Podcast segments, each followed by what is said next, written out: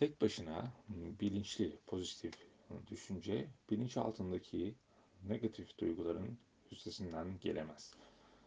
O veya bu zamanda hepimiz bilinçli olarak şunu söylemişizdir. Mutlu olmak istiyorum. Ama bedene aksi söylenmedikçe o bu suçluluk, üzüntü veya kaygı programlarını çalıştırmaya devam edecektir. Bilinçli, entelektüel, entelektüel zihin neşe istediğine karar verebilir. Ama beden uzun yıllar bunun tam aksine hissetmeye koşullandırılmıştır. Bir kürsünün başında değişimin bize fayda sağlayacağını söyleriz ama içgüdüsel seviyede gerçek mutluluk duygusunu yaratamayız. Bunun sebebi beden ve zihnin birlikte çalışmıyor olmalarıdır. Bilinçli zihin başka bir şey ister, beden başka. Uzun yıllar ki kendinizi negatif hissetmeye a a a aladıysanız bu duygular otomatikleşmiş bir olma hali yaratmıştır. Dolayısıyla sizin bilinçaltında mutsuz olduğunuzu söyleye, sö, sö, sö, söyleyebiliriz değil mi? Bedeniniz negatif olmaya koşullandırılmıştır. Bedeniniz mutsuz olmayı bilinçli zihninizin mutlu olmayı bildiğinden daha iyi bilir. Nasıl negatif olacağınızı düşün, düşünmenize bile gerek kalmaz.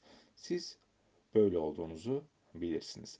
Bilinçli zihniniz, bilinçaltı ve beden zihninizdeki bu tutumu nasıl kontrol edebilir? Bazıları yanıtın pozitif düşünce olduğunu söylerler. Ben tek başına pozitif düşüncenin asla işe yaramadığı konusunda ne, net olmak istiyorum. Pek çok sözde pozitif düşünür, yaşamlarının büyük bir bölümünde negatif düşündü.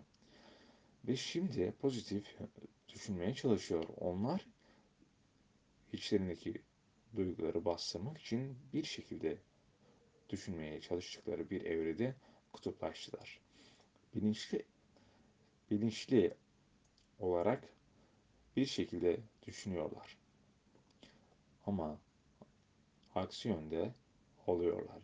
Beden mi, zihin sa, sa, savaş halinde olduğunda değişim asla gerçekleşmez.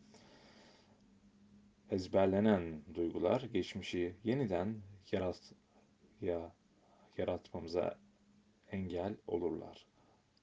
Tanım itibariyle duygular yaşamdaki geçmiş tecrübelerin nihai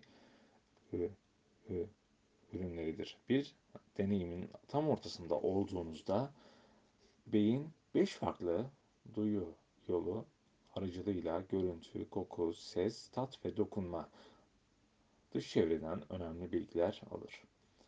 Bu toplu duysal veriler beyine ulaşıp işlendiğinde nöron ağları o harici olayı yansıtan belirli kalıplar halinde e, e,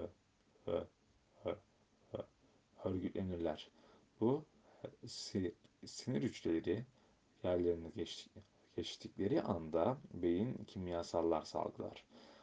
Bu, kimyasallara his veya duygu denir.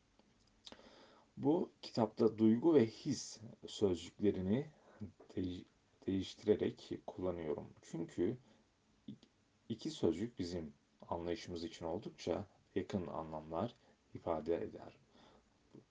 Bu duygular vücudunuzu kimyasal anlamda sardığında siz içsel düzenli bir değişiklik fark edersiniz. dakikalar önce olduğundan farklı düşünür ve hissedersiniz. Doğal doğal olarak hissel hali, halinizde bu değişikliği fark ettiğinizde dış çevrenizde bu değişikliği kim veya ne sebep olduysa dikkatinizi ona verirsiniz. Dış, dış dünyanızda içsel değişiminizin neyin veya kimin e, sebep olduğunu bulduğunuz an bu olaya kendi içinde ve başlı başına anı denir. Nöro, nörolojik ve kimyasal olarak bu çevresel bilgiyi be, be, beyninize ve çevrenize i, i, i, işlersiniz. Dolayısıyla olayları daha iyi hatırlarsınız. Çünkü yaşandıkları anda size neler hisset, hissettirdiklerini a, a, a, a, anımsarsınız. Duygular ve hisler geçmiş tecrübelerin kimyasal bağlantılarıdır.